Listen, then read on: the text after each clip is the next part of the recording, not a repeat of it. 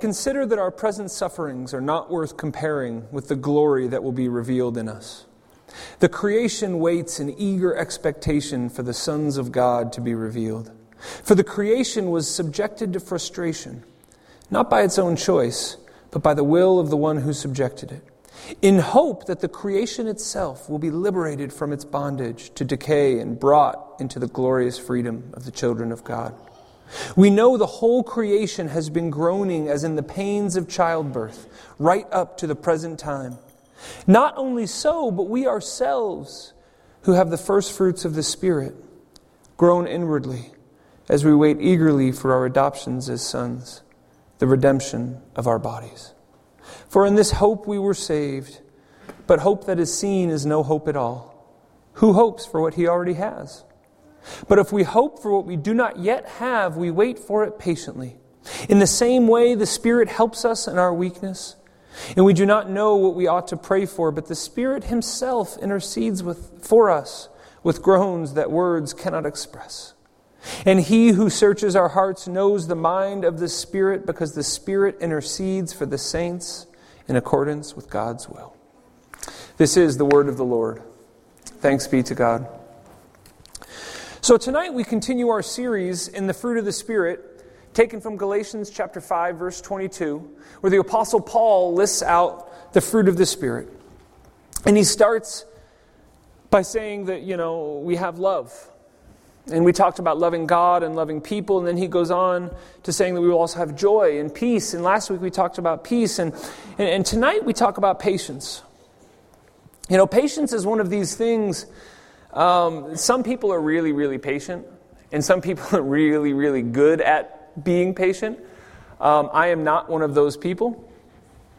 I confess, one of the best things about me living in Switzerland has actually been that I no longer drive, because nothing, and it was funny because I mentioned this to Jenna, my wife, and I sort of said patience, and the first thing she said, and it wasn't even a half of a second break, she said, yeah, like your road rage. And I immediately felt really ashamed, because I just have to confess this to you. Like I said, not driving in public transportation has been really good for me, because traffic on a freeway or a motorway is something I just cannot handle. There's something about everyone braking, and there's no accident, there's no anything, but you just see the people braking, and you see it coming, and you just think, why do we all have to slow down now? It's taking so long, this drives me crazy. There's no reason to be braking like this. Or when someone is in front, I can keep going, but when someone's on their phone, and they're not paying attention, and they brake really hard, and then everyone brakes, and then someone hits someone, and it drives me crazy. I am the most impatient driver in the world. Public transportation is great for my spiritual life. But patience is something that's really important. Those of you who are parents know that this is a vital thing we must teach children. To be patient, to wait. I put this quote up here because I thought it was hilarious. It's after the scripture, Bhima. Margaret Thatcher said, I'm extraordinarily patient provided I get my own way in the end. It's not very biblical, but I think this is how many of us treat patience. We think, yeah, I'll wait, that's fine, so long as everyone comes to my understanding. All right? I'm happy to wait and wait with you and take time as long as you come to my understanding and to my side of the argument or whatever it is we're talking about. But it doesn't often happen. And I think that scripturally, to be Christians who are loving, who are joyful, who are peaceful, that patience very clearly Paul puts in here because it's very important. It's very important, and it's something we all sort of struggle with. And I chose these two passages very specifically. When we look at the story from Genesis with Jacob and his uncle, if you didn't know, he marries his cousin. It's a little weird, but it was a long time ago. I want to address some issues with this story because, as I said, it's sort of an odd story for us today. This isn't really how we operate. And so I want to explain to you some of the things we can learn, not only about God, but things that we can apply to our own lives as well. So as I mentioned, Jacob was not actually Laban's servant. He was his nephew who had come from his family to live with him. And he enters into this agreement, as it says, this sort of indentured servitude. I desire to marry your daughter Rachel. I find her very pretty. Leah has weak eyes, and I'm not interested in weak eyes, so I want to marry Rachel." And they agreed to this deal. And after 7 years, the father somehow tricks Jacob. Seems unfair, seems underhanded. Why would this happen? To those of you who are familiar with the story of Jacob, know that the reason he ran away from his home was because he gained his father's favor by a similar deceitful trick. You know, another question I have whenever I read this story is, how could he not know that it was the wrong sister? I mean, this is sort of, I sort of wonder. And I don't know the details. The scriptures don't give us details, but we do know that our modern day beautiful lace wedding veils actually come from ancient traditions of a bride being completely veiled. And that's the best I can do. So if you have that question, talk to someone who knows more about the Old Testament. And we also, I remember reading this and thinking, in light of modern things that have come in the news and that we always read in the news, we read a story about a man kind of bargaining out his daughters and how awful it sounds. And sadly, just to remind us that in ancient times, unfortunately and very sadly, that women were seen more as possessions than people. And so as we look at some of these things, we begin to realize how some of this story can make sense so long ago. And Jacob, as we know, becomes angry. But the father sort of says, "Hey, you know, around here," and this is really interesting. It's actually, if you didn't know, there's a lot of sarcasm in the Bible. In Hebrew, they use sarcasm a lot. And Laban, the father, essentially says, "Well, around here, we give the older daughter in marriage first," sort of mocking Jacob, because he would have known that, hey, Jacob lied to his father to get the blessing over his brother Esau. It says, "I don't care what you want. Around here, this is the rule, and this is how we do things." And don't feel too bad. As we know and as we sang in that song, the God of Jacob, that Leah plays an integral role in the future. That actually Leah becomes the mother of the line that would eventually be King David and Jesus. And so Leah plays an integral role in this story as Jacob's story unfolds. But in modern times, as we look at this story, it seems unthinkable. It seems unthinkable that God would use polygamy, indentured servitude, lying, deception. How could any of this happen? I mean, do we ever even hear what these servant girls thought of Jacob? As you read on, it says that they gave their servant women to lie with Jacob and have children. And you think, what did they think of Jacob? How could God do this? Well, I want to mention something just briefly that always helps us understand some of these Old Testament narratives. And remember when Jesus was talking with people and he would tell a parable or he would tell a story? And immediately they would ask, "Hey, Jesus, what did that mean?" And Jesus would sort of say, "Why don't you get it?" I think about this. And I think of how close Jesus was with his disciples and how he followed him. They followed him around and they spent every day together. And I think sometimes God wished we tried harder to understand. I think God is constantly trying to show us his love and his mercy and his wisdom kind of on our level, in a place and in a way that we can understand it. And this story is sort of what that is, that God was working within the cultural understanding of the time.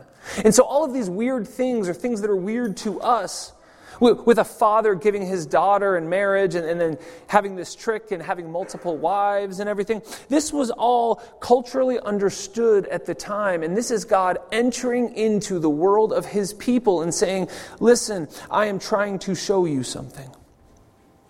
And we look at the themes that God is showing then. So as we look at this story, we see that God is meeting Jacob, how he can best understand.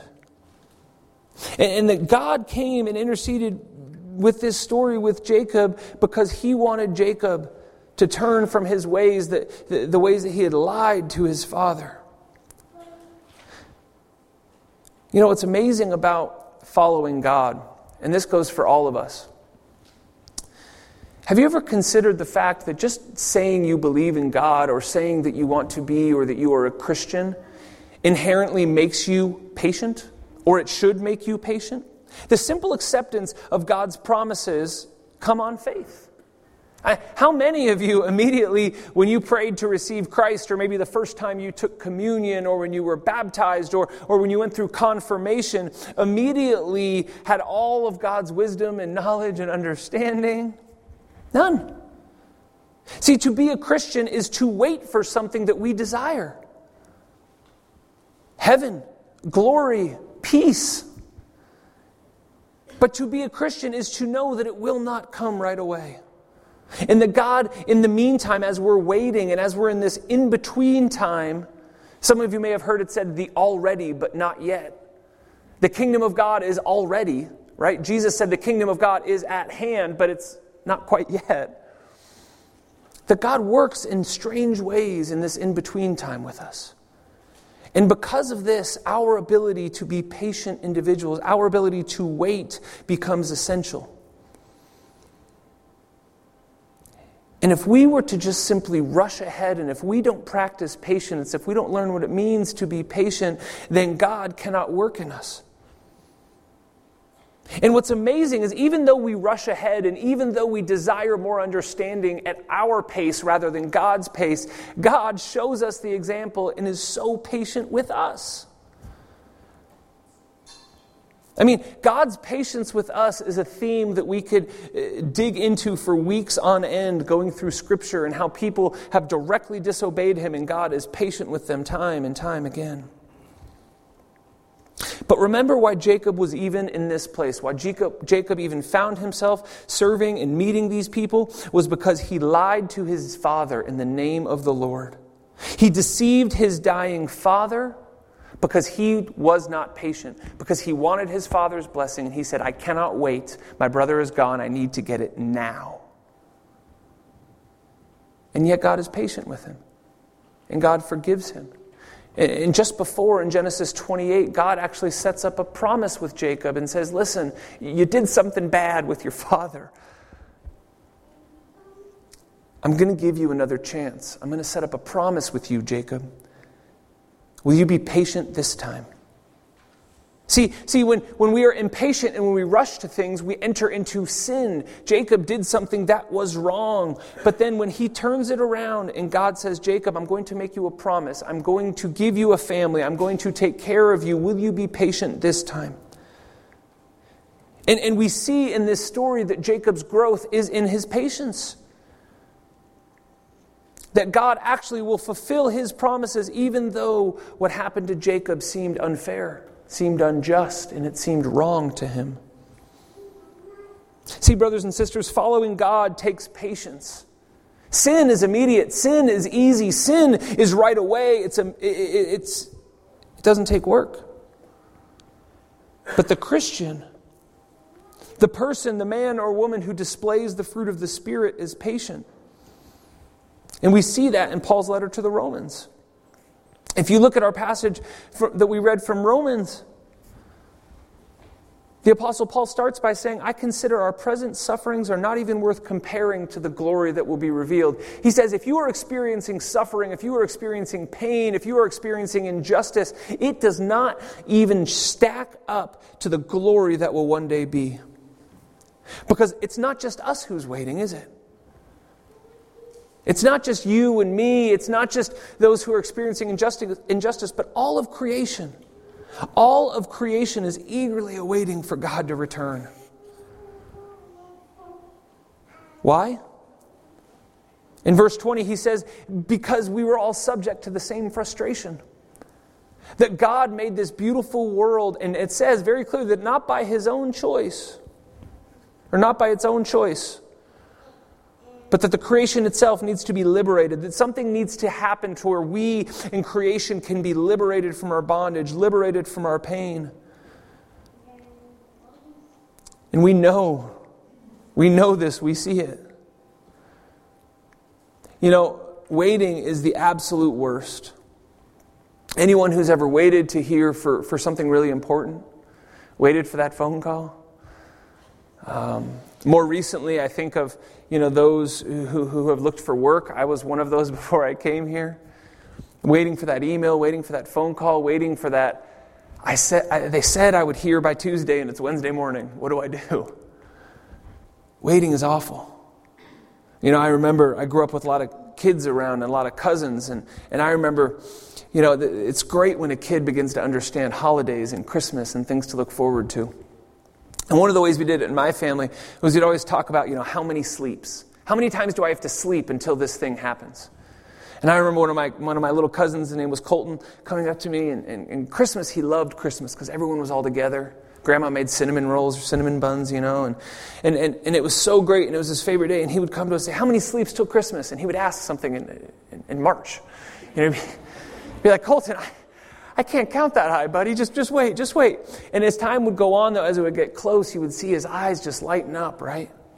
How many sleeps till Christmas? You know, 5 sleeps. Wow. How many sleeps till Christmas? Just 3 more. Wow. Waiting doesn't have to be awful. And there's something that as Christians we are waiting for that is the greatest thing we could ever imagine. See, just like Jacob was waiting for a promise to be fulfilled that God had made him. And we too are waiting for a promise to be fulfilled. But our promise is even clearer than the one Jacob received. And it's not just any promise. It's not just a kind of good promise. It is a good promise from a good God. It is a loving promise from a loving God. You know, when I think about that first quote I shared, how great is it that we don't get our way in the end? Hey, yes, I'll be patient if so long as I get my way. I'll be honest with you, I'm glad I don't get my way and that God has said, no, you're an idiot, Sam. We're not going to do it your way. We're going to do it my way. And wait till you see how wonderful it is. You thought you liked Christmas. Wait till you see how wonderful it's going to be. And the Apostle Paul tells the Romans, he says, it's for this hope we are saved. In verse 24, you were saved. This is our hope that we will be redeemed. But hope that is seen is no hope at all. We have to trust that the Word of God is trustworthy and honest and true. And then he goes in. This is the great thing, is he says, listen, but the Spirit helps us.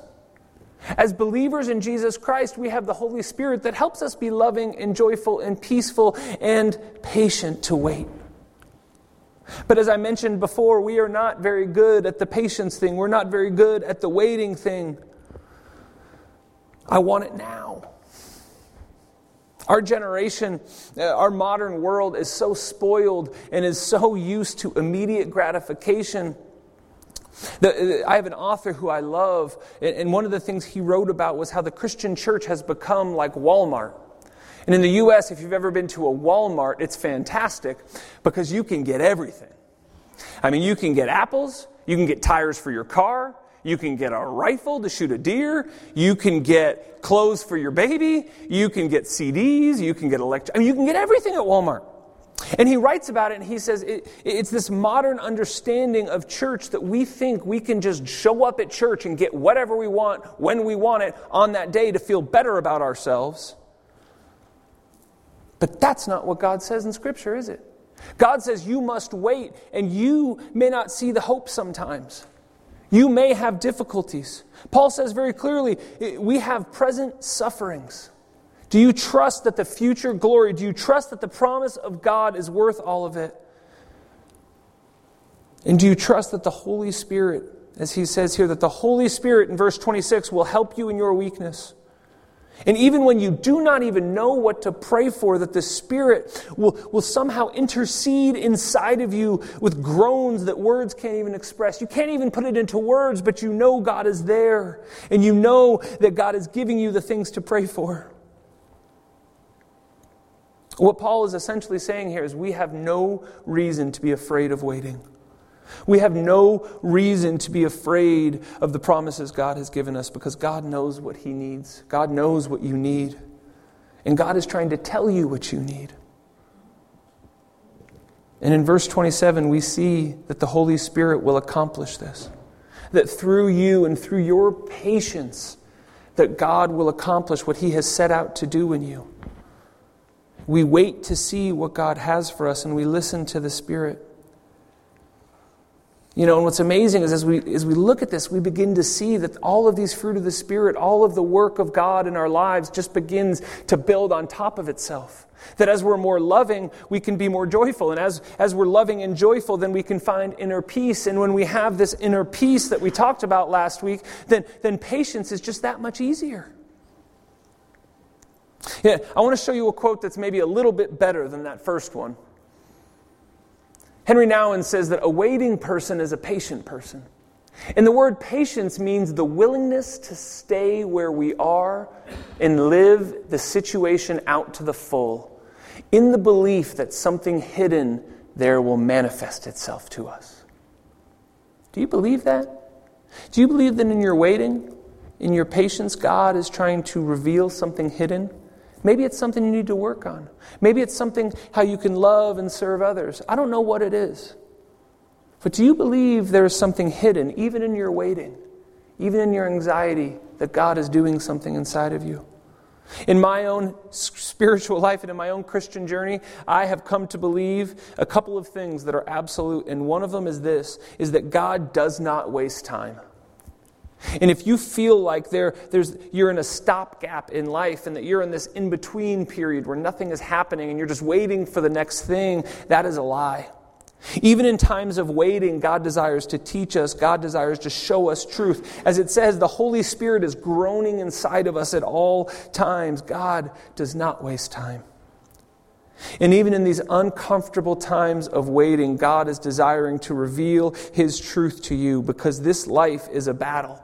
And if you are not listening to God, that means you have closed your ears to the Spirit and the enemy is winning. And I would be remiss if in patience I did not mention sin, because I believe in the same way God wants you to be patient and God desires that we are patient people, that the enemy wants you to be impatient. The enemy wants you to be impulsive. The enemy wants you to be short-tempered. The enemy wants me to lose my patience when I'm driving on the freeway, because then my wife and I begin to argue. And then the whole time that we had this time in the car that could have been beautiful has just been ruined because I have not been patient. See, sin creates unrest in our lives. Sin creates uneasiness in our lives. And God does not desire that for you.